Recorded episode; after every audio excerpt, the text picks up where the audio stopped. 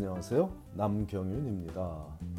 미국에서 의대 보내기. 오늘은 그 564번째 시간으로 지난주에 열린 온라인 의대 진학 세미나에 참석하지 못한 학생들에게 주고자 하는 조언이 있냐는 질문에 대한 답을 드리도록 하겠습니다. 지난 금요일 저녁에 온라인 의대 진학 세미나는 아주 인상 깊었습니다. 단지 제 칼럼과 팟캐스트만으로 세미나 소식을 2주 전에 알리고 다른 어떠한 홍보도 하지 않았음에도 불구하고 예상보다 많은 과정에서 참여를 하는 덕에 원래 계획과 다른 진행을 했어야 했고 거의 모든 참석자들이 2시간 반 이상의 긴 시간 동안 집중하며 다양한 질문을 하는 좋은 분위기였습니다. 모든 것이 정체된 듯한 이 암울한 시기에도 우리 한인 사회의 뜨거운 교육열을 새삼 느낄 수 있었던 감사한 시간이었고요. 게다가 이번 세미나에 사정상 참가하지 못했다며 다음 온라인 세미나를 언제 다시 열 예정이냐는 질문과 함께 참석하지 못한 학생들에게 해줄 조언이 없냐는 질문이 많은 걸 보니 아무리 무서운 바이러스도 우리 한인 사회의 의대 진학에 관한 열기는 식히지 못하고 있어 보입니다. 일단 다시는 온라인 세미나를 안 했으면 하는 제 개인적 바람을 밝힙니다. 인류가 바이러스의 위협에서 벗어나 평온한 삶을 살아가는 그날이 조속히 오기를 바라는 마음이 크기 때문이고요. 과거와 같이 반갑게 손을 맞잡고 악수를 하며 살아갈 수 있을지는 미지수지만 적어도 학교 수업이라든지 진학 세미나 같은 교육 현장에서는 선생과 학생이 눈을 맞추며 한마음으로 지식을 공유하는 날이 돌아오기를 고대하고 있습니다. 온라인으로 만나는 것도 나름 접근 용이성 등의 장점은 있지만 서로의 온기를 느끼지 못하는 분위기에서보다는 함께 호흡하는 강의실 분위기라면 지식에 인성을 입혀서 전달하기가 더 용이해 보이는 것은 제가 너무 구시대적 사고의 소유자라서 그런 듯 싶습니다. 여하튼 예상보다 많은 인원이 참여하는 온라인 미팅이라 처음에 계획했던 대로 모두의 카메라를 킨 상태로 서로를 바라보며 세미나를 진행하고자 했으나 여의치 않았던 점이 조금 아쉬운 점이었으므로 만일 다시 온라인 세미나를 열어야 한다면 참가 인원을 제한해서 적정 인원만이 서로 바라볼 수 있는 상황에서 세미나를 진행해야겠다고 생각하고 있습니다.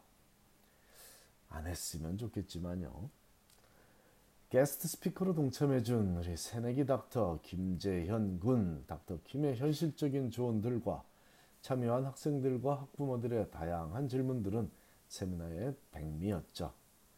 guest speaker가 BSMD 통합 과정을 통한 의대 과정을 마치고 레지던트가 된 경우이다 보니 아직 대학에 진학하지 않은 어린 학생들에게는 더없이 소중한 시간이 되었지만 프리맷 과정에 있는 대학생들은 조금은 아쉬울 수도 있었겠습니다. 하지만 레지던시 매칭에 대한 최신 정보도 언급했으니 언급되었으니 이 또한 감사하며 아무쪼록 많은 이들에게 도움이 되는 시간이었기를 바랍니다.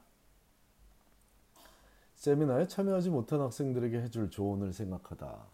이번 세미나에 참석한 학생들에게도 도움이 될 얘기가 떠올랐는데 바로 감사하는 마음을 표현하는 방식에 관한 얘기입니다.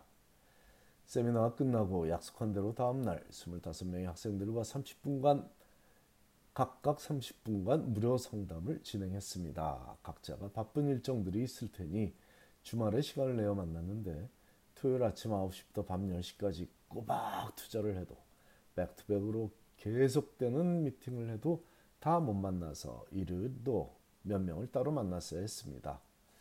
미국의 동부와 서부, 캐나다, 한국 여러 곳에서 각자 다른 시간대를 불구하고 주어진 시간을 알차게 활용하고자 노력하는 모습들이 인상적이다 보니 저도 피곤한지 모르고 주말을 보냈고 그들과 만나서 대화를 나누고 헤어지며 그들 모두에게 따뜻한 감사의 인사를 듣고 헤어졌습니다. 그렇게 월요일이 됐고 두 명의 학생이 주말에 보낸 감사 이메일이 눈에 들어오더군요.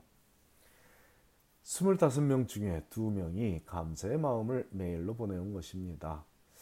지난 겨울 LA에서의 세미나가 끝나고 나서 한 여학생이 보내온 감사 이메일을 소개한 적이 있었는데 이번에는 두 명의 남학생들이 감사 이메일을 보내왔기에 두 학생에게는 칭찬을 하며 제 나름대로의 선물도 제안했습니다.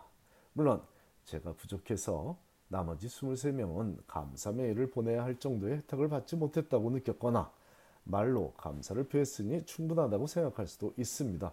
실제로 제가 조금 전에도 얘기했듯 모두에게서 따뜻한 감사의 말을 듣고 미팅이 끝났습니다. 그 25개의 모든 미팅은 그러므로 그들을 비난하는 것은 절대로 아닙니다. 다시 말하지만 상담을 받은 모든 학생들과 학부모들이 충분히 감사하다는 인사를 나누며 자리를 마무리했으므로 그들이 뭔가를 잘못했다고 혼내는 게 절대 로 절대로 절대로 아닙니다. 하지만 의대에 진학하고자 하는 학생이라면 언젠가 의대 인터뷰를 거쳐야 하고 인터뷰를 마칠 때 분명히 만나줘서 고맙다는 인사를 인터뷰어에게 하고 헤어질 것입니다. 그리고 나서도 집에 와서 감사의 표현을 한 번 더 하라고 제가 이 지면을 통해 이 팟캐스트를 통해 여러 차례 얘기를 한 바 있는데 이를 실천하며 예행 연습을 했다고 표현할 수도 있고 생활을 했다고 표현할 수도 있는 학생이 25명 중에 2명이라는 얘기를 하고 있을 뿐입니다. 아마 이 두 학생은 thank you card의 효과를 이번에 절실히 느꼈으므로 다가올 의대 인터뷰뿐 아니라 살아가며 지금처럼 감사를 잘 표현하며 살아갈 것이고 그렇다면 그들은 남들보다 분명 더 많은 사랑을 받으며 세상을 살아갈 것이라고 믿어 의심치 않습니다. 이번에 저와 만났던 학생들이 이 글을 읽게 된다면 의대 인터뷰 때는 꼭 땡큐 카드나 땡큐 이메일을 보내게 되리라 기대해 보며 약 6개월 전에 언급한 thank you letter에 관한 제 칼럼 543편 제 팟캐스트 543편의 내용 중 핵심 내용을 다시 한번 소개하고자 합니다. 다음과 같습니다. 인터뷰에 참가하고 참여하고 돌아, 돌아와서 개나 소나 다 보내는 감사 편지가 무슨 소용이 있어요? 그래서 전 감, 감사 편지 안 보내요. 라고 말한 학생에게 제가 한 말은 그럼 넌 개나 소보다도 못한 존재로 보이고 싶은 거니? 였고 그 학생의 눈은 순간 방향을 잃고 흔들렸습니다. 압니다. 그 학생의 말은 형식적인 감사 인사는 하고 싶지 않다는 의미로 한 것임을 분명히 알아들었습니다. 그렇다면 형식적이지 않은 진심을 담은 감사 인사를 하면 되는 것이지 굳이 감사 인사를 안 하는 것은 옳지 않습니다. 아니 감사하지 않을 수도 있죠. 그렇다면 정말로 감사 인사를 하지 않아도 좋습니다. 하지만 바쁜 일정 중에 시간을 내서 지원자를 만나준 의대 인터뷰 담당자에게 감사할 일이 하나도 없기가 쉽지는 않은 일입니다. 자, 조금 강한 표현이 내재된 이 내용을 제가 다시 언급하는 이유는 우리 한인 의, 2세 의사들이 매사에 감사하며 살아가는 멋진 인생을 살아갔으면 좋겠다는 소망이 있기 때문이며 관심을 갖고 제 세미나에 참여하고 또 다음날 바쁜 시간들을 쪼개서 저를 만나는 노력을 한 그 학생들에게 선물을 주고 싶기 때문입니다. 아울러 이번 세미나에 참석하지 못한 학생들에게도 유익한 조언이 되리라 믿기 때문이죠.